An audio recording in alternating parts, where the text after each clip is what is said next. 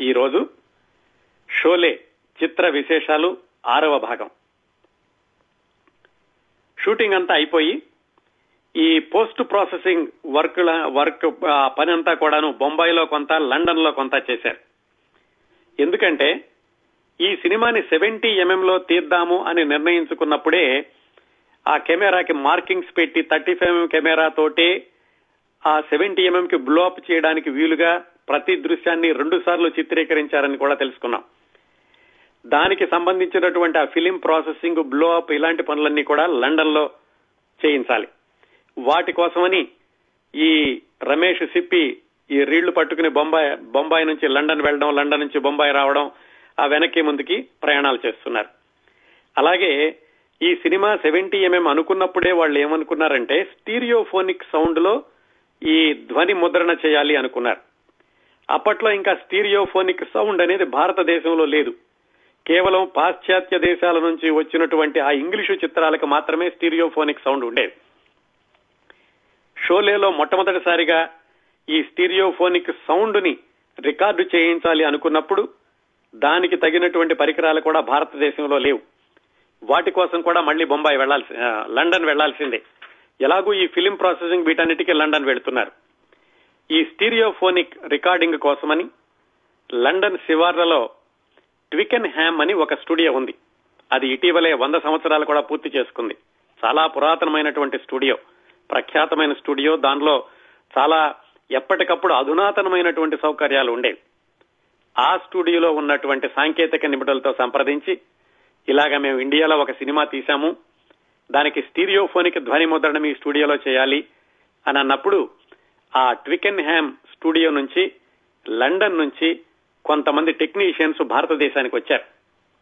వచ్చి అప్పటి వరకు అయినటువంటి ఈ షోలే చిత్రం మొత్తం చూసి ఎక్కడెక్కడ ఎలాంటి సౌండ్ ఎలా ఎలా రికార్డింగ్ చేయాలో ఒక నోట్స్ లాగా రాసి వీళ్ళకి ఇచ్చి వాళ్ళు వెనక్కి లండన్ వెళ్ళిపోయారు. వాళ్ళ సూచనలు అనుసరించి అలాగే ఆర్డి బర్మన్ సహకారంతో ధ్వనులన్నీ రికార్డు చేయడం మొదలుపెట్టారు. ధ్వనులు అంటే బ్యాక్గ్రౌండ్ మ్యూజిక్ కాదండి. బ్యాక్గ్రౌండ్ మ్యూజిక్ వేరుగా ఉంటుంది. ధ్వనులు అంటే ఈ గుర్రపు పరిగెట్టేటటువంటి గుర్రపు డెక్కల చప్పుడు అలాగే బండి పరిగెత్తేటప్పుడు అది చేసే చప్పుడు గబ్బర్ సింగ్ బెల్ట్ తీసుకున్నప్పుడు ఆ చప్పుడు అలాగే తుపాకీ పేల్చినటువంటి చప్పుడు ఇలాంటివన్నీ కూడా సౌండ్ ఎఫెక్ట్స్ అంటారు. వాటిని విడిగా రికార్డు చేసి ఎక్కడెక్కడ కావాలో ఏ ఏ లెవెల్స్లో కావాలో ఆ లెవెల్స్లో ధ్వని ముద్రణ చేస్తారు ఫిలిం మీద. ఆ చేసేది స్టీరియోఫోనిక్లో చేయాలి అని వీళ్ళు అనుకున్నారు కాబట్టి ఆ సాంకేతిక నిపుణులు ఇచ్చినటువంటి సూచనల ప్రకారం అవన్నీ కూడా స్టూడియోలో విడివిడిగా ఈ ధ్వనులు రికార్డులు చేశారు. ఎంత జాగ్రత్త తీసుకున్నారంటే ఆ హేమమాలిన గుర్రబండి మీద వెళ్ళేటప్పుడు ఆ గుర్రబండి సౌండ్ ప్రత్యేకంగా వినపడడం కోసమని గుర్రబండిని యథాతథంగా స్టూడియోకి తీసుకొచ్చి అక్కడ ఆ గుర్రబండి పరిగెత్తేటటువంటి సౌండ్ రికార్డు చేశారు. అలాగే అమితాబ్ బచ్చన్ ఆ కాయిన్ ఎగరేసినప్పుడు వచ్చేటటువంటి సౌండ్. మీరు జాగ్రత్తగా గమనిస్తే గబ్బర్ సింగ్ వచ్చినప్పుడల్లా ఒక విచిత్రమైనటువంటి ధ్వని వస్తుంటుంది వెనకాల. దానికోసం ప్రత్యేకంగా ఒక ఇత్తడి పాత్రను తయారు చేసి దాంట్లో నీళ్ళు పోసి దాంట్లో నుంచి వచ్చేటటువంటి సౌండ్ని మన గబ్బర్ సింగ్ వచ్చినప్పుడల్లా నేపథ్య సంగీతంగా వాడారు. ఇలాగా రకరకాల ప్రయోగాలతోటి రకరకాల ఈ సౌండ్లన్నీ కూడా రికార్డు చేసి వాటిని లండన్ తీసుకెళ్ళారు. అప్పుడు లండన్లో ఆ ట్వికెన్ హ్యామ్ స్టూడియోలో ఈ సౌండ్లన్నింటినీ స్టీరియోఫోనిక్లో ఫిలిం మీద ముద్ర వేశారు. మీరు ఇప్పటికి కూడా మనం యూట్యూబ్లో చూసినా కానీ ఈ ధ్వని ముద్రణ యొక్క ఆ నాణ్యతని గమనించవచ్చు. ఎంత నాణ్యతగా ఉంటుందంటే ఇప్పటికి కూడా మన కంప్యూటర్లో చూసినా కానీ ఆ సౌండ్ చాలా స్పష్టంగా వినిపిస్తూ ఉంటుంది ప్రతి చిన్న ధ్వని కూడా ఈ విధంగా రెండు మూడు నెలల పాటు బొంబాయి లండన్ మధ్యన తిరుగుతూ ఆ ఫిలిం ప్రాసెసింగ్ స్టీరియోఫోనిక్ సౌండ్ ఇవన్నీ కూడా పూర్తి చేసుకుని పంతొమ్మిది వందల డెబ్బై ఐదు జులైకి షోలే చిత్రం సిద్ధమైంది. దాన్ని ఫస్ట్ కాపీ అంటారు. అంటే ఏమిటి? ఆ మొట్టమొదటి కాపీని సెన్సార్ వాళ్ళకి చూపించి సెన్సార్ వాళ్ళు సరే అన్నాక ఆ తర్వాత ప్రింట్లు వేయాలి. అది పద్ధతి. దాని ప్రకారం ఆ ఫస్ట్ కాపీ రాగానే సెన్సార్ వాళ్ళ దగ్గరికి తీసుకెళ్ళారు. సెన్సార్ వాళ్ళు సినిమా అంతా చూశారు. సినిమా అంతా చూసి బాగుందన్నారు. కానీ ఆ చివరి చివరిలో వచ్చేటటువంటి ముగింపును మాత్రం మార్చాలన్నారు. ఇప్పుడు మనం కొన్ని ప్రింటుల్లో చూస్తున్నటువంటి ముగింపు కాదు. వాళ్ళు మొట్టమొదటిగా తీసిన ముగింపు వేరే ఉంటుంది. ఎలాగంటే ఈ అమితాబ్ బచ్చన్ పాత్రను చంపేశాక ధర్మేంద్ర గబ్బర్ సింగ్ని వెతుక్కుంటూ గుర్రం మీద వెళతాడు. గబ్బర్ సింగ్ని తీసుకొచ్చి ఈ ఠాకూర్ బల్దేవ్ సింగ్ ఎదురుగుండా నిలబెడతాడు. ఠాకూర్ బల్దేవ్ సింగ్ రెండు చేతులు లేవు కదా ఆయనకి? ఆ నౌకరు ఇచ్చినటువంటి మేకులు గుచ్చిన షూస్ తోటి అతని మీదకి ఎగిరి అది ముందుగా అతని చేతుల్ని పనికి రాకుండా చేసి ఆ తర్వాత అతన్ని కింద పడేసి కాళ్ళతో తొక్కి నలిపి నలిపి చంపేస్తాడు. అది మొట్టమొదటగా తీసినటువంటి క్లైమాక్స్ దానికి సెన్సార్ వాళ్ళు ఒప్పుకోలేదు. ఎందుకని? ఇంత ప్రతీకారం ఇంత హింస చూపించకూడదు. పైగా ఆ పాత్ర ఎవరు? ఆ ఠాకూర్ ఒక పోలీస్ ఆఫీసర్. అందువల్ల పోలీస్ ఆఫీసర్ ఇలాంటి పని చేసినట్టుగా చూపిస్తే మేము ఒప్పుకోము అన్నారు. పైగా ఆ రోజులు అంటే పంతొమ్మిది వందల డెబ్బై ఐదు జులై అంటే మీకు బాగా గుర్తుంటే కనుక పంతొమ్మిది వందల డెబ్బై ఐదు జూన్లో భారతదేశంలో అత్యవసర పరిస్థితి విధించబడింది ఇందిరాగాంధీ గారి హయాంలో. ఆ అత్యవసర పరిస్థితిలో పౌర హక్కులు లేవు. ఎవరు మాట్లాడడానికి వీలు లేదు. చట్టం న్యాయం అన్ని కూడా ప్రభుత్వం చెప్పినట్లే నడుచుకునేవి. ఆ ప్రభావం సినిమాల మీద కూడా కనిపించింది. సినిమాల్లో కూడా హింసాత్మకంగా ఉన్న దృశ్యాలు అలాగే కొంచెం మితిమీరినటువంటి ఆశ్లీలం ఇలాంటివన్నీ కూడా కత్తిరించాలి అని అప్పట్లో చాలా స్ట్రిక్ట్ ఆదేశాలు జారీ చేసింది ప్రభుత్వం. అలా ఉంది కాబట్టి ఇంకా సెన్సార్ వాళ్ళకి ఎక్కువగా వాదించేటటువంటి అవకాశం కూడా లేకుండా పోయింది. అయినా కానీ రమేష్ చెప్పి వాదించడం ప్రారంభించాడు. ఎందుకంటే ఆయన ఎంతో అనుకుని ఎంతో బ్రహ్మాండంగా ఈ సినిమాని తీద్దాం అనుకుని ఆ ముగింపుకి తీసుకొచ్చాడు. ఎందుకంటే అసలు సినిమానే పగా ప్రతీకారం చుట్టూతా నడిచేది. మరి ఆ ప్రతీకారం తీర్చుకునేటప్పుడు అంత తీవ్రంగా ఉంటే తప్ప చూసేటటువంటి ప్రేక్షకులకు కూడా ఆ ఉద్వేగం కలగదు. అందుకని అలా చిత్రీకరించాడు. అయితే సెన్సార్ వాళ్ళు ఏమన్నారంటే పోలీస్ ఆఫీసరు అతను రిటైర్డ్ పోలీస్ ఆఫీసర్ అయినా కానీ పోలీస్ ఆఫీసరే కాబట్టి అతను ఈ పని చేసినట్టుగా చట్టాన్ని చేతిలోకి తీసుకున్నట్టుగా చూపిస్తే మేము ఒప్పుకోము అన్నారు. ఒప్పుకోము అనడమే కాకుండా పోనీ ఏం చేయాలి ఒప్పుకోకపోతే?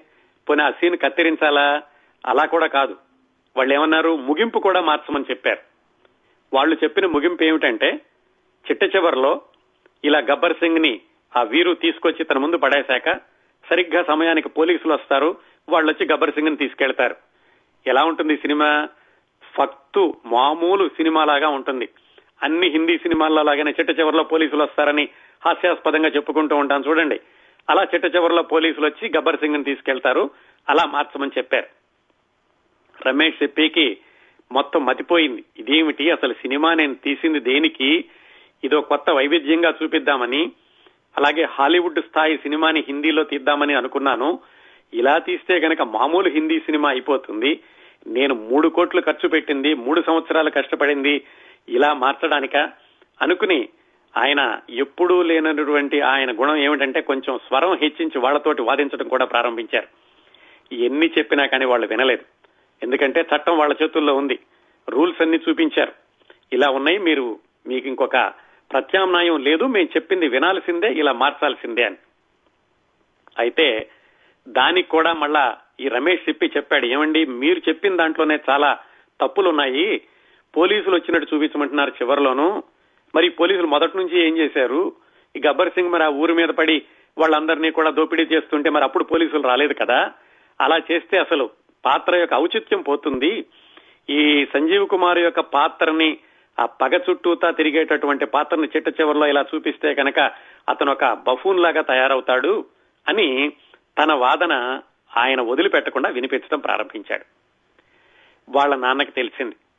వాళ్ళ నాన్న కూడా జీపీసీపీ కూడా తనకి తెలిసినటువంటి వాళ్ళందరినీ ప్రభుత్వాధిక అందరినీ అందరినీ కదిలించాడు. ఫోనులు చేశాడు. వాళ్ళందరూ కూడా చెప్పారు మీరేం చేసినా లాభం లేదండి. ఇవి ఎమర్జెన్సీ రోజులు. వాళ్ళు చెప్పినట్లు వినాల్సిందే.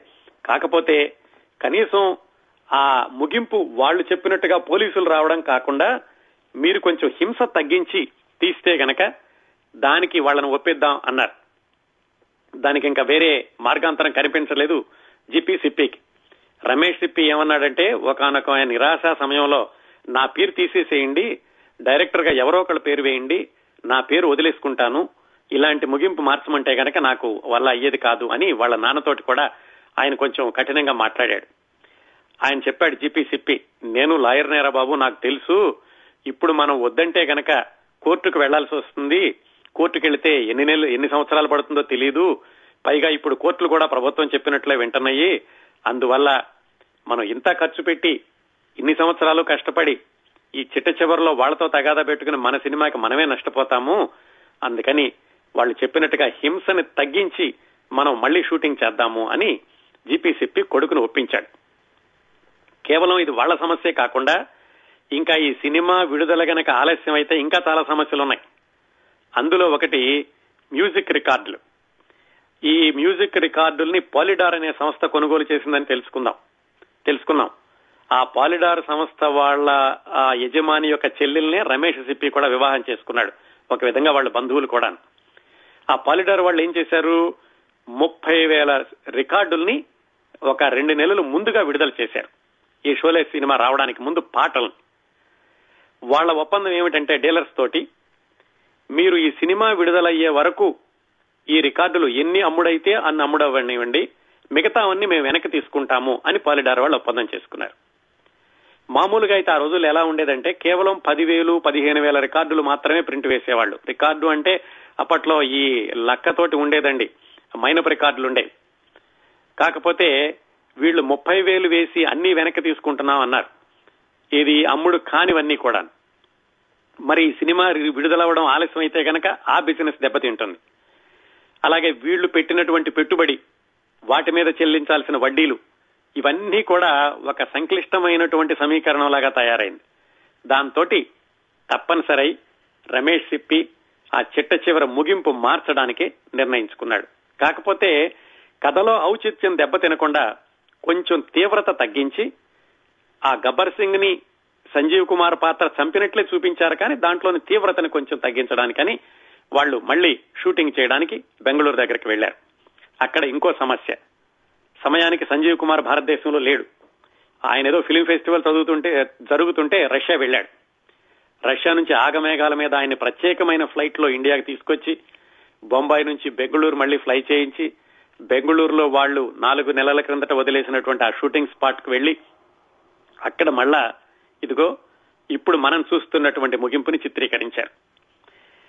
చిత్రీకరించి ఎట్లాగైతే మళ్ళీ కేవలం అది తీయగానే అయిపోదు. అప్పటికే జులై ఇరవయో తారీఖు వచ్చేసింది. ఆ తర్వాత రెండు మూడు వారాల్లో మళ్ళా ఈ రీషూట్ చేసినటువంటి ఫిలిం ని లండన్ తీసుకెళ్ళాలి దానికి మళ్ళా డబ్బింగ్ చేయాలి. దానికి మళ్ళా సౌండ్ ఎఫెక్ట్స్ స్టీరియోఫోనిక్లో కలపాలి. ఇవన్నీ అయ్యాక మామూలు ప్రింట్ వేయించాలి. సెవెంటీ ఎంఎం ప్రింట్లు వేయించాలి. థర్టీ ఫైవ్ ఎంఎం నెగిటివ్ తీసుకుని బొంబాయి రావాలి. ఇన్ని పనులు ఉన్నాయి వీటన్నిటికీ వాళ్ళకి సమయం కేవలం మూడు వారాల వ్యవధి మాత్రమే ఉంది. మొత్తానికి ఎలాగైతే హడావుడిగా బెంగళూరులో ఆ షూటింగ్ పూర్తి చేసి సంజీవ్ కుమార్ తోటి అంజాద్ ఖాన్ తోటిను అక్కడి నుంచి మళ్ళీ లండన్ పరిగెత్తాడు రమేష్ సిప్పి. లండన్ వెళ్ళి ఈ మిగిలిపోయిన పనులన్నీ చేయించి సెవెంటీ ఎంఎం ప్రింట్లేమో అక్కడే ఇచ్చారు థర్టీ ఫైవ్ కేమో నెగిటివ్స్ తీసుకొచ్చి బొంబాయిలో థర్టీ ఫైవ్ ప్రింట్లు వేయించారు. ఇదంతా జరిగేసరికి దాదాపుగా ఆగస్టు మొదటి వారం వచ్చేసింది. ఇంకా ఆ సినిమా ఆగస్టు పదిహేనో తారీఖు అని ఎప్పుడో చెప్పేశారు. ఒకసారి ఇంకా సెన్సార్ దగ్గరికి చూపించి సెన్సార్ వాళ్ళు కూడా ఈ మార్చినటువంటి ముగింపుని ఒప్పుకున్నాక ప్రచారం ప్రకటనలు ప్రారంభించారు. ఈ సెన్సార్ వాళ్ళు ఏం చేశారంటే ఈ ముగింపు మీద అయితే అంత బలంగా ఉక్కుపాదం మోపారు కానీ సంజీవ్ కుమార్కి వాళ్ళ నౌకరు మేకులు కొట్టినటువంటి షూస్ తీసుకొచ్చి ఇస్తాడు అలాంటి వాటిని వాళ్ళు ఏమి అభ్యంతరం పెట్టలేదు. దాంతో చిట్ట చివరిలో కొంచెం హింస తగ్గించి చూపించినా కానీ ప్రేక్షకులు ఆ మొత్తంగా వచ్చేటటువంటి ఫీల్ మాత్రం ఎవరూ కోల్పోలేదు. అందువల్ల ఈ మార్చినటువంటి ముగింపు చూసినా కానీ మనకి ఆ సినిమాలో ఉన్న తీవ్రత ఆ ఠాకూర్ బల్దేవ్ సింగ్ యొక్క ప్రతీకారం యొక్క తీవ్రత ప్రేక్షకులకి సరిగ్గా కనిపించింది. ఇదంతా అయిపోయాక వీళ్ళు ప్రకటనలు ప్రారంభించాక బొంబాయిలో చౌపాటి బీచ్లో నిలువెత్తు హోర్డింగ్స్ పెట్టారు ఒక్కొక్కళ్ళవి. ధర్మేంద్ర హేమమాలిని అమితాబ్ బచ్చన్ జయబాదురి సంజీవ్ కుమార్ వాళ్ళతో పాటుగా కొత్త నటుడు అంజాద్ ఖాన్ కూడా అంజాద్ ఖాన్ వాళ్ళ అబ్బాయికి రెండు సంవత్సరాలప్పుడు. వాళ్ళ అబ్బాయిని వాళ్ళ ఆవిడ్ని తీసుకుని డ్రైవ్ చేసుకుంటూ ఆ చౌపాటి బీచ్కి వెళ్ళి ఆ బీచ్లో తన నిలువెత్తు కటౌట్ను చూసుకుని ఆయన ఆశ్చర్యపడట నేనేనా? గొప్ప నటుడు అవుతున్నానా? ఈ సినిమా రిలీజ్ అయిపోయాక నా జీవితం ఎలా మారబోతోంది? అని వాళ్ళు విపరీతంగా ఆనందపడ్డారు అంజాద్ ఖాన్ ఆయన భార్య. ఈ సినిమా మొత్తానికి ఎలాగైతే ఈ సెన్సార్ ఇబ్బందులన్నీ కూడా ముగించుకుని అంతా సిద్ధమైపోయింది ఆగస్టు పదిహేను విడుదలవుతుంది ఆ సంతోషంలో జీపీసిప్పి ఆయనకి చాలా ఇష్టమైనటువంటి బెంగళూరు రేస్ కోర్స్కు వెళ్ళాడు. నిజానికి ఈ సినిమా ప్రారంభించడానికి ముందు పంతొమ్మిది వందల డెబ్బై మూడులో కూడా ఆయన రేస్ కోర్స్కు వెళ్ళి పదిహేను లక్షలు గెలుచుకున్నాడు జాక్పాట్ ఆ జాక్పాట్ తోటి ఈ సినిమా ప్రారంభించాడని కూడా అంటారు. ఈ సినిమా పూర్తయిన సందర్భంలో ఆయన మరోసారి బెంగళూరు వెళ్ళినప్పుడు ఆ బెంగళూరు డిస్ట్రిబ్యూటర్ అడిగట ఏమనుకుంటున్నారు? మన సినిమా ఎలా ఉంటుంది అనుకుంటున్నారంటే ఆయన చెప్పాడు ఖచ్చితంగా పది సంవత్సరాలు ఆడుతుంది మా అబ్బాయి తీసిన సినిమా ఈ సినిమాకి మాత్రం తిరుగులేదు అని జీపీ చెప్పి ఆ బెంగళూరు డిస్ట్రిబ్యూటర్ తోటి చెప్పాడు. ఇంకో సంఘటన ఏం జరిగిందంటే వీళ్ళు ఈ చిట్ట చివరిలో మళ్ళా రీషూటింగ్కి బెంగళూరు వెళ్ళినప్పుడు అప్పటి వరకు ఉన్నటువంటి రషెస్ రషెస్ అంటే పూర్తి ఫిలిం కాదు అక్కడక్కడ ముక్కలు ముక్కలుగా ఉన్నటువంటిది ఇంకా రీ రికార్డింగ్ అవి కానటువంటి చిత్రం ఉంటే దాన్ని ఈ రెండోసారి రీ రికార్డ్ రెండో రీషూటింగ్కి వెళ్ళినప్పుడు బెంగళూరులో వేసుకుని చూసుకున్నారు. ఆ చూసిన వాళ్ళల్లో మెక్ మోహన్ ఉన్నాడు. మెక్ మోహన్ అంటే ఇందులో అరే ఓ సాంబా అంటాడు కదా ఆ సాంబా పాత్ర వేసిన అతను. ఆ రషెస్ అన్న చూశాక వాళ్ళు బెంగళూరులో బయటకు వస్తుంటే ఆ మెక్ మోహన్ మొహం ముడుచుకుని ఉన్నట్ట. రమేష్ చెప్పి అడిగాడు ఎందుకు అలా ఉన్నావు? సినిమా బాగాలేదా? అని. సినిమా బాగానే ఉందండి కానీ ఏమిటి నా పాత్రను అలా చేశారని దాదాపుగా కళ్ళనీళ్ళ పర్యంతం అయ్యాడు. ఏమైంది అంటే నా పాత్ర కనీసం కళ్ళు మూసి తెరిచేలోగా వెళ్ళిపోతూ ఉంటుంది. ఒక పని చేయండి సార్ నా పాత్రను పూర్తిగా కత్తిరించేసేయండి సినిమాలో నుంచి. అలాగైతే కనీసం పూర్తిగా వెళ్ళిపోతాను అందులో ఉన్నట్టు ఉంటుంది నేను ఎవరికీ కనపట్టలేదు. ఇలాంటి చిన్న పాత్రతోటి నన్ను నేను అవమానం చేసుకున్నట్టు ఉంటుంది అని ఆ మెక్మోహన్ సాంబా పాత్ర వేసిన అతను రమేష్ సిప్పికి చెప్పాడు. రమేష్ సిప్పి ఏమన్నాడంటే నేను కత్తిరించాల్సినంతా కత్తిరించేశాను బాబు ఇంతకంటే ఎడిట్ చేయలేను. కానీ ఒక మాట గుర్తుపెట్టుకో. ఈ సినిమా కనుక విజయవంతం అయితే ఖచ్చితంగా అయి తీరుతుంది. ఈ సినిమా విజయవంతం అయ్యాక నీ జీవితం మారిపోతుంది. నీ పాత్ర ఎంత ఉన్నది అనేది కాదు. నువ్వు చెప్పిన ఒక్క సంభాషణతోటి నువ్వు చిరంజీవిగా మిగిలిపోతావన్నాడు. అలాగే ఆ పూరే పచాస్ హజార్ అన్న ఒక్క మాటతోటి ఆ సాంబా పాత్ర అజరామరంగా నిలిచిపోయింది షోలేలో. అది ఒక సంఘటన జరిగింది. ఈ సినిమా విడుదలవడానికి ముందు. మొత్తానికి ఇన్ని కష్ట నష్టాలు సెన్సార్ వాళ్ళ ఇబ్బందులు రీషూటింగ్ అన్ని పూర్తి చేసుకుని పంతొమ్మిది వందల డెబ్బై ఐదు ఆగస్టు పదిహేనవ తారీఖున విడుదలకి సిద్ధమైంది. ఒక రోజు ముందు అంటే పంతొమ్మిది వందల డెబ్బై ఐదు ఆగస్టు పద్నాలుగున ప్రివ్యూ ఏర్పాటు చేశారు బొంబాయిలో. బొంబాయిలోనే ఈ సినిమా విడుదల చేయించడానికి ముఖ్యమైన థియేటరు మినర్వా థియేటర్ అని లామింగ్టన్ రోడ్లో ఉంది బొంబాయిలో. దాన్ని ప్రధానమైనటువంటి థియేటర్గా ఎన్నుకున్నారు. మొత్తం నలభై ప్రింట్లు మాత్రం వాళ్ళు మొట్టమొదటిసారిగా విడుదల చేయడానికి భారతదేశం అంతా కాదు బొంబాయి చుట్టుపక్కల మాత్రం. అప్పట్లో ఏమిటంటే ఈ పైరసీ బెడదలేదు కదా అందువల్ల ఒక చోట విడుదలయ్యాక పదిహేను రోజులకి నెల రోజులకు కూడా భారతదేశంలో మిగతా చోట్ల విడుదల చేస్తూ ఉండేవాళ్ళు. ఆ విధంగా మొట్టమొదటి విడతలో బొంబాయి చుట్టుపక్కల నలభై ప్రింటల్ని విడుదల చేయడానికి నిర్ణయించుకున్నారు. పద్నాలుగో తారీఖున ప్రివ్యూ కోసమని మినర్వాకి పెద్దవాళ్ళందరినీ పిలిచారు. రెండు షోలు వేద్దాం అనుకున్నారు ఒకటి వచ్చినటువంటి అతిథులందరికీ పెద్ద పెద్ద వాళ్ళందరికీ రెండో షో ఈ సినిమాలో పనిచేసినటువంటి సాంకేతిక నిపుణులకి నటీనటులకి అలా వేద్దాం అనుకున్నారు పద్నాలుగో తారీఖున ఆ మినర్వా థియేటర్ అంతటినీ కూడా పెళ్ళి కూతురులాగా అలంకరించారు. ఈ ఒక్కొక్క పాత్రకి ముప్పై అడుగుల ఎత్తున్నటువంటి కటౌట్లు ఆ సినిమా థియేటర్ లోపల కూడా ఈ సినిమా స్టిల్స్ వాటికన్నిటి కూడా పూలదండలేసి రంగరంగ వైభవంగా ఆ థియేటర్ని అలంకరించారు పద్నాలుగో తారీఖుని. ఇది ప్రివ్యూకి వెళ్ళే వాళ్ళకే. మొత్తానికి ఆ రోజు ఆ ప్రివ్యూ వేయడానికి సాయంకాలం పూట అందరూ సిద్ధమయ్యారు. అప్పటికి సెవెంటీ ఎంఎం ఫిలిం రావాలి. కానీ లండన్ నుంచి రావాల్సినటువంటి సెవెంటీ ఎంఎం ఫిలిం ప్రింట్ రాలేదు ఇంకా. రేపు పొద్దున్నే విడుదల. ఇవాళ వరకు కూడా ప్రింట్ రాలేదు. పెద్ద పెద్ద వాళ్ళకి సెవెంటీ ఎంఎం స్టీరియోఫోనిక్ సౌండ్లో చూపిద్దాం అనుకున్నారు. ఆ సెవెంటీ ఎంఎం స్క్రీన్ ఉన్నది మినర్వా థియేటర్లో మాత్రమే. ఆ స్టీరియోఫోనిక్ సిక్స్ ట్రాక్ సౌండ్ ఉన్నది కూడా ఆ మినర్వాలోనే. ఈ సెవెంటీ ఎంఎం ప్రింట్ మరి రాకపోతే రేపు పొద్దున్నే ఎలా విడుదల చేయాలి? సెవెంటీ ఎంఎం ప్రింట్లు వచ్చినాయి కానీ అవి ఢిల్లీలో పడి ఉన్నాయి. మరి ఢిల్లీలో ఎందుకున్నాయి ఇక్కడ ఎందుకు రాలేదు అంటే ఆ సెవెంటీ ఎంఎం ప్రింట్లు లండన్ నుంచి బొంబాయి రావడానికి ఆలస్యం అవడం వెనకాల ఈ షోలే షూటింగ్ వెనకాల షూటింగ్ వెనకాల ఎన్ని కథలు జరిగినాయో ఆ సెవెంటీ ఎంఎం ప్రింట్ రావడం వెనకాల అంతకు మించినటువంటి కథలు జరిగినాయి. అది ఏమైందంటే ఈ రమేష్ సిప్పి లండన్లో ఈ సినిమా పనులు చేయించడానికని వెళ్ళడం రావడం ఈ హడావిడిలో చాలా సార్లు విదేశీయానం చేయాల్సి వచ్చింది. ఈ విదేశాలకు ప్రింటులు తీసుకెళ్ళడం మళ్ళీ అక్కడి నుంచి వెనక్కి తీసుకురావడం వీటన్నిటితోటి కస్టమ్స్ వాళ్ళతో కూడా పని చేయాల్సినటువంటి సందర్భాలు చాలా వచ్చినాయి. కస్టమ్స్ వాళ్ళు విడుదల చేయాలి. ప్రతిదానికి వాళ్ళు అనుమతి ఇవ్వాలి. మళ్ళీ వెనక్కి వచ్చినప్పుడు వాళ్ళు కస్టమ్స్ వాళ్ళు దాన్ని ఇన్స్పెక్ట్ చేసి దాన్ని విడుదల చేయాలి. ఈ ఫిలిమ్స్ ఇలాంటి వాటన్నిటి నేను. ఈ సందర్భంలో ఏమైందంటే ఢిల్లీలో ఉన్నటువంటి ఒక ప్రభుత్వాధికారికి వీళ్ళ మీద కొంచెం కినుక కలిగింది. ఎందుకంటే తనను సరిగా చూసుకోలేదు అని. భారతదేశంలో ప్రభుత్వాధికారుల్ని సరిగా చూసుకోవడం అంటే ఏమిటో మీకు తెలుసు కదా విడిగా చెప్పాల్సిన అవసరం లేదు. మొత్తానికి ఏదో ఆ ప్రభుత్వాధికారికి కొంచెం ఈ రమేష్ సిప్పి ఆ యూనిట్ మీద కాస్త కోపంగా ఉంది ఆయనకి. అందుకని ఆయన ఏం చేశాడు? లండన్లో ఉన్నటువంటి ఇండియన్ హై కమిషన్ వాళ్ళకు కూడా ఫోన్ చేసి ఇలాగా వీళ్ళు సినిమా చిట్ట చివరిలో ఉంది సెవెంటీ ఎంఎం ప్రింట్లు వేయించడానికి వస్తున్నారు మీరు వాళ్ళకి ఎంత వీలైతే అంత ఇబ్బంది కలిగించండి అని ఆ ఢిల్లీలో ఉన్నటువంటి ప్రభుత్వాధికారి చెప్పాడు. వీళ్ళకి ఇదేం తెలియదు రమేష్ చెప్పి చిట్ట చివరి ప్రింట్ సెవెంటీ ఎంఎం ప్రింట్ వేయించుకుని ఆయన వెనక్కి తీసుకురావడానికి సిద్ధంగా ఉండగా సెవెంటీ ఎంఎం ప్రింట్ ఎలాగో వచ్చింది కదా? ఇండియా వెళ్ళేలోగా లండన్లో ఉన్నటువంటి తనకి చాలా ఆత్మీయులకి కొంతమందికి చూపిద్దాము అని లండన్లో ఒక థియేటర్ ఆయన బుక్ చేసుకున్నాడు. ఎప్పుడు ఇదంతా ఆగస్టు పద్నాలుగుకి ముందే. బుక్ చేసుకుని ఎలాగో ఇండియన్ హై కమిషన్ వాళ్ళు ఉన్నారు కదా వాళ్ళని కూడా పిలిస్తే బాగుంటుందని ఇండియన్ హై కమిషన్కి ఫోన్ చేసి ఇలాగా ఒడియన్ థియేటర్లో నేను ఒక షో వేస్తున్నానండి సెవెంటీ ఎంఎం ప్రింట్ వచ్చింది మొట్టమొదటిసారిగా భారతదేశంలో తీయబడినటువంటి సెవెంటీ ఎంఎం సినిమా మీరు కూడా వస్తే బాగుంటుంది అని ఇండియన్ హై కమిషన్కి ఫోన్ చేశాడు. ఇండియన్ హై కమిషన్కి అప్పటికే ఢిల్లీ నుంచి ఆ ప్రభుత్వాధికారి చెప్పున్నాడు కదా ఈ రమేష్ వాళ్ళు వస్తున్నారు వాళ్ళకి ఏమైనా ఇబ్బంది కలిగిస్తే కలిగించడానికి మీరు వెనకాడొద్దు అని. ఆ ఇండియన్ హై కమిషన్ వాళ్ళు ఏం చేశారు? మీరు అసలు ప్రింట్ ఎలా వేస్తున్నారు అని అడిగారు. ఎలా వేయడం ఉందండి ప్రింట్ ల్యాబ్లో నుంచి వచ్చింది అందుకని మేము షో వేస్తున్నామంటే మీరు ఇక్కడ షో వేయడానికి మీకు అనుమతి లేదు. కేవలం ఇక్కడ ప్రాసెస్ చేసి మీరు భారతదేశం తీసుకెళ్ళాల్సిందే అని ఆ ఇండియన్ హై కమిషన్లో ఉన్నటువంటి అధికారి సరే అయితే ఎలాగో పిలిచారు కదా నేను వస్తున్నానులే అన్నాడు. అప్పటికి అనుమానం వచ్చింది రమేష్ సిప్పికి. ఇతను ముందు ఇలా భయపెట్టి వస్తున్నాడు అంటే ఏదో చేస్తాడు.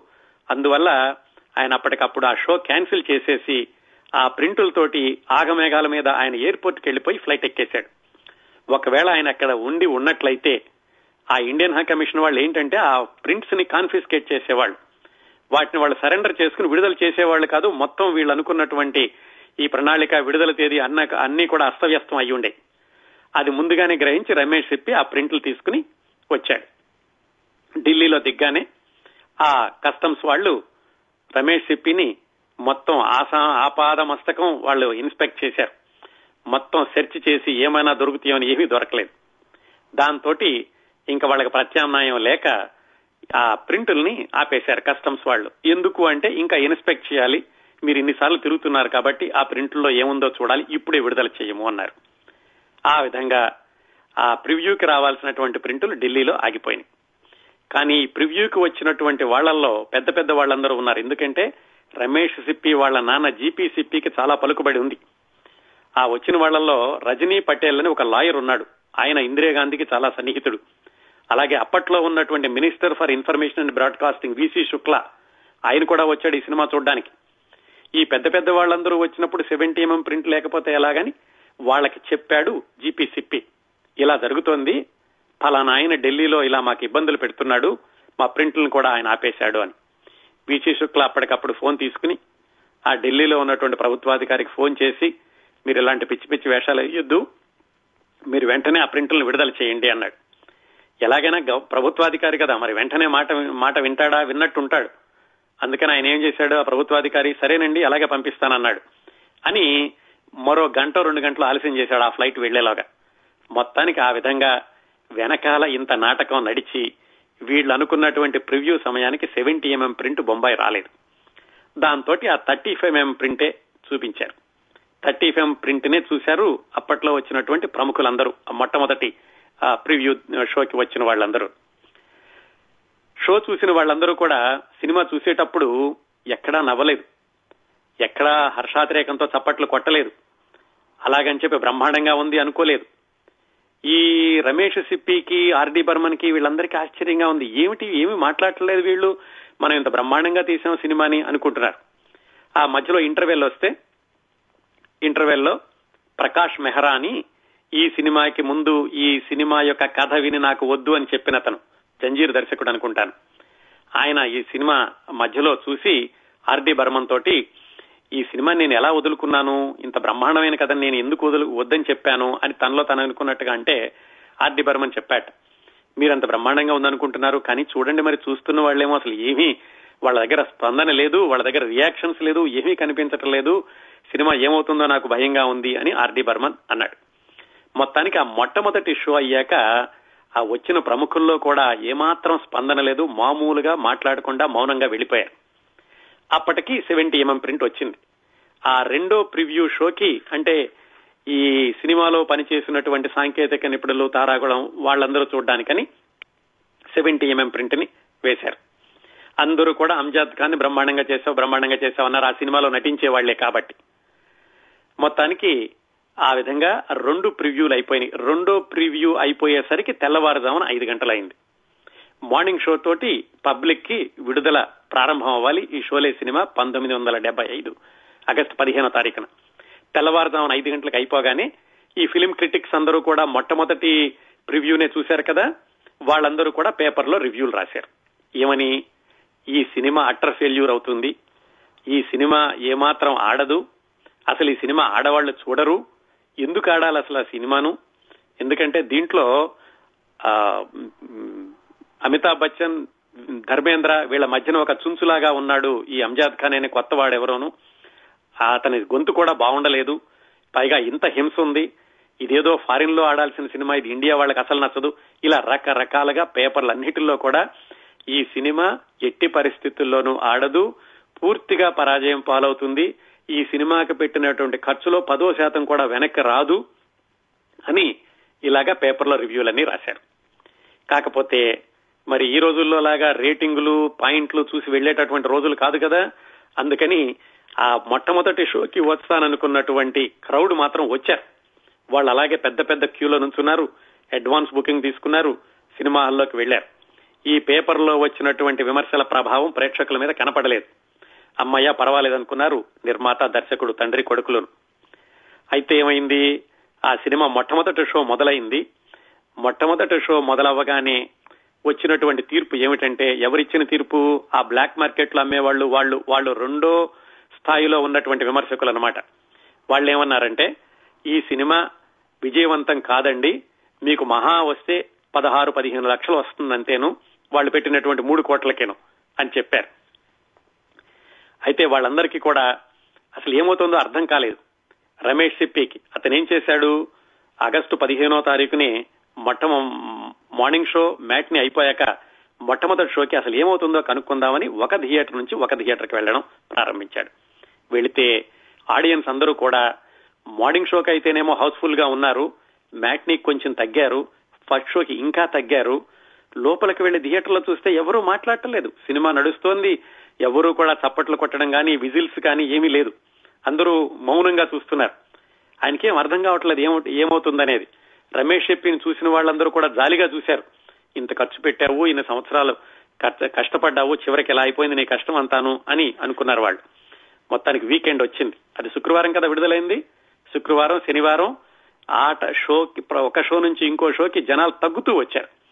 శనివారం రాత్రి అయ్యేసరికి దాదాపుగా హాళ్ళు సగం మాత్రమే నిండిని ఆదివారం రోజున అమితాబ్ బచ్చన్ ఇంట్లో అందరూ కూర్చుని ఒక సమావేశం పెట్టుకున్నారు. ఏమవుతుంది అసలు? ఈ సినిమా ఇంత బ్రహ్మాండంగా ఉందనుకున్నాం. మొట్టమొదటి షో పర్వాలేదు. రెండో షో నుంచి తగ్గుతూ వస్తున్నారు. ఏం చేయాలి ఇప్పుడు ఈ సినిమాని ఆడించాలంటే? డ్యామేజ్ కంట్రోల్ చేయాలి అనుకుని మీటింగ్ పెట్టుకుని ఒక ప్రతిపాదన వచ్చింది. ఏమని? ఈ సినిమాలో అమితాబ్ బచ్చన్ చనిపోవడం కూడా దెబ్బకొట్టింది ఎందుకంటే అప్పటికే దీవార్ జంజీర్ ఆ రెండు సినిమాలు వచ్చేసి యాంగ్రీ యంగ్ మ్యాన్గా ఉన్నాడు. అతను చనిపోవడానికి వీళ్ళు జీర్ణించుకోలేదు. పైగా జయబహదూర్ని కూడా ఆ వితంతువుగా వదిలేసేశారు. అలా కాకుండా ఏం చేద్దామంటే అమితాబ్ బచ్చన్ బ్రతికే ఉన్నట్లుగా అమితాబ్ బచ్చన్ జయబహదూరి అలాగా ఆ సూర్యుడిలోకి నడిచి వెళ్ళిపోతున్నట్టుగా వాళ్ళిద్దరూ పెళ్ళి చేసుకునేటటువంటి భావం వచ్చేటట్టుగా అలా ముగింపుని చేద్దాము అని కొంతమంది ప్రతిపాదించారు. సలీం జావేద్లు చెప్పారు. ఏ మాత్రం మార్చడానికి వీల్లేదు. మా మాట నమ్మండి. ఇంకొక రెండు వారాలు ఆగండి. ఈ సినిమా ఆడి తీరుతుంది. ఎట్టి పరిస్థితుల్లో కూడా ఇలాంటి ముగింపుకు తీసుకురావద్దు. ఎందుకంటే ప్రేక్షకుల్లో ఒక చిన్న బాధ ఉండాలి వెళ్ళేటప్పుడు అయ్యో ఇంకా ఏమైనా ఉంటే బాగుండేదే. అయ్యో ఇలా అయిపోయాడా? అలా ఉంటేనే ప్రేక్షకులు చూస్తారు. ఇలా సుఖాంతం చేస్తే కనుక మనం మొట్టమొదట్లో అనుకున్న ఆ భావం అంతా పోతుంది అని సలీం జవేదులు తీవ్రంగా వ్యతిరేకించారు. రమేష్ సిప్పి కూడా అసలు మొట్టమొదటి నుంచి కూడా ముగింపు మార్చడానికి ఆయనకి ఇష్టం లేదు. ఒక్క నిమిషం ఆలోచించాడు అరే మరి సినిమా పాడైపోతుంది కదా ఇంత ఆడటం లేదు మూడు సంవత్సరాలు కష్టపడింది మూడు కోట్లు ఖర్చు పెట్టింది అని కొంచెం కొన్ని క్షణాలు ఊగిసలాడాడు కానీ సలీం జావేదులు చెప్పిన మీదట ఆయన కూడా ఏ మాత్రం సినిమా మార్చడానికి ఒప్పుకోలేదు. చూద్దాం ఏమవుతుందో ఒక రెండు వారాలు అని మొండి ధైర్యంతో ఉన్నారు. ఆ వీకెండ్ అయిపోయింది. సోమవారం వచ్చింది. సోమవారం పొద్దునే థియేటర్ దగ్గరికి వెళ్ళి చూస్తే అడ్వాన్స్ బుకింగ్ తీసుకునే వాళ్ళు ఒక్కళ్ళిద్దరు మాత్రమే ఉన్నారు. మ్యాట్నీకి వెళ్ళి చూస్తే హాల్ సగం కూడా నిండలేదు. దాంతో ఇంకా వాళ్ళకి తెలిసిపోయింది ఈ సినిమా ఎట్టి పరిస్థితుల్లోనూ ఆడదు పెట్టిన డబ్బులన్నీ పోయినట్లేను అని. ఇంకా సినిమా ప్రపంచంలో అందరూ కూడా రూమర్స్ వాటిని ప్రారంభించ వాటిని రూమర్స్ని చెప్పుకోవడం ప్రారంభించారు. ఏమని? రమేష్ ఇప్పి చేసినటువంటి ప్రయోగం బెడిసి కొట్టింది ఇక వీళ్ళు దేశం విడిచి వెళ్ళిపోతారు అప్పులు పాలైపోతారు వీళ్ళు పెట్టినటువంటి వడ్డీలు కూడా రావు వీటికి. ఇలాగా రకరకాల రూమర్స్ మొదలైన చిత్ర పరిశ్రమలోను. రమేష్ సిప్పికి ఏం అర్థం కాలేదు. ఏమవుతోంది? ఎందుకు ప్రేక్షకులకు నచ్చట్లేదు? ఆయనకి తెలియలేదు. అదే సమయంలో ఇంకా ఈ థర్టీ ఫైవ్ ప్రింట్లు వేరే చోట్లకని ప్రింట్లు వేస్తున్నారు. గబగబా ల్యాబ్కి వచ్చి ఇంకా ప్రింట్లు వేయడం ఆపేసేయండి. అసలు ఏం జరుగుతుందో నాకు అర్థం కావట్లేదు. ప్రేక్షకులకు ఎందుకు అర్థం కావటం లేదో కూడా నాకు అర్థం కావటం లేదు అని ఆయన విసుక్కున్నాడు. జీపీ సిప్పి మాత్రం చాలా ధైర్యంగా ఉన్నాడు. ఇది దర్శకుడు వాళ్ళ తండ్రి.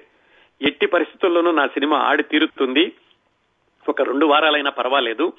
చూద్దాం ఏమవుతుందో ఎంత నష్టం వచ్చినా సరే నేను భరించడానికి సిద్ధంగా ఉన్నాను అని ఆయన కూడా మొండి పట్టు పట్టుకుని కూర్చున్నాడు. ఒక వారం అయ్యింది. ఏమాత్రం పుంజుకోలేదు. అలాగే ఒక మాదిరిగా నడుస్తోంది. సగం సగం మంది వస్తున్నారు. జనాలు సగం సగం మాత్రమే నిండుతున్నాయి. కొన్న వాళ్ళందరూ కూడా చాలా నిరాశగా ఉన్నారు. వారం అయిపోయాక ఇరవై రెండో తారీఖున బెంగుళూరులో విడుదల చేయాలి. ఎందుకు బెంగళూరు దగ్గరే కదా ఇది షూటింగ్ అంతా జరిగింది. బెంగుళూరు విడుదలను కూడా చాలా భారీ ఎత్తున చేయడానికని ఈ సినిమాలో నటించిన వాళ్ళందరూ కలిసి బెంగళూరు వెళ్ళారు బెంగళూరులో కూడా చాలా వైభవోపేతంగా దీన్ని విడుదల ఫంక్షన్ని చేశారు. విడుదల చేశారు. ఒకరోజు బాగానే ఉంది. అక్కడ కూడా రెండో వారం అయ్యేసరికి అక్కడ పడిపోయింది. ఆ బెంగళూరు వాళ్ళు కూడా చెప్పారు దీంట్లో ఒక పది లక్షలు వస్తే బాగా వచ్చినట్టండి మా దగ్గర ఇంతకు మించి మించి రాదు అని. ఈ సినిమా ఆడకపోవడం రెండు వారాలైంది అప్పటికే రెండు వారాలు ముగిసినా కానీ ఈ సినిమా ఆడకపోవడం అనేటటువంటి ప్రభావం ఆ సినిమాలో నటించిన వాళ్ళందరి మీద కనపడింది. అమితాబ్ బచ్చన్ అప్పటికి కాశ్మీర్లో కభీ కభీ షూటింగ్లో ఉన్నాడు. అమితాబ్ బచ్చన్ శశి కపూర్ ఆ సినిమాలో కభీ కభీ సినిమా మీకు గుర్తుంది కదా? ఆ సినిమాలో షూటింగ్లో ఉండగా ఆయన కూడా వార్తలు వెళ్ళినాయి. రెండు వారాలు అయింది ప్రజలెవరూ చూడటం లేదు. దాదాపు సగం కూడా నిండలేదు. ఈ షోలే ప్రయోగం బెడిసి కొట్టింది అని. ఆయన దాదాపుగా ఏడ్చినంత పనిచేసి శశి కపూర్ భుజం మీద తలవాల్చి అయిపోయింది బ్రదర్ మొత్తం నాకు దీవారు జంజీరుతో వచ్చిన పేరంతా పోయింది అని. అలాగే ఆయన నిర్మాతలందరూ కూడా అమితాబ్ బచ్చన్ దగ్గరకు వచ్చి రమేష్ సిప్పి మీ భవిష్యత్తును చెడగొట్టాడు. అనవసరంగా మీరు ఈ షోలే సినిమాలో యాక్ట్ చేశారు. ఈ సినిమా ఇలా అవుతుందని మీరు ముందు అనుకోలేదా ఆయనకి మరింతగా ఎక్కదోయడం మొదలు పెట్టారు జయబహాదురికి అమితాబ్ బచ్చన్కి కూడా ఈ షోలే సినిమాతో చాలా అనుబంధం ఉంది. ఎందుకంటే ఈ సినిమా అనుకున్నాకే వాళ్ళు వివాహం చేసుకోవడం లండన్ వెళ్ళడం వాళ్ళ అమ్మాయి పుట్టడం తర్వాత వాళ్ళ అబ్బాయికి ఈవిడ గర్భవతిగా ఉండడం ఈ సినిమా ప్రివ్యూ అప్పుడు ఇవన్నీ కూడా వాళ్ళకి జీవితం వాళ్ళ వ్యక్తిగత జీవితంతో చాలా ముడిపడి ఉంది ఈ సినిమా. ఆ సినిమా ఆడలేదనేసరికి వాళ్ళిద్దరికీ కూడా చాలా బాధ కలిగింది.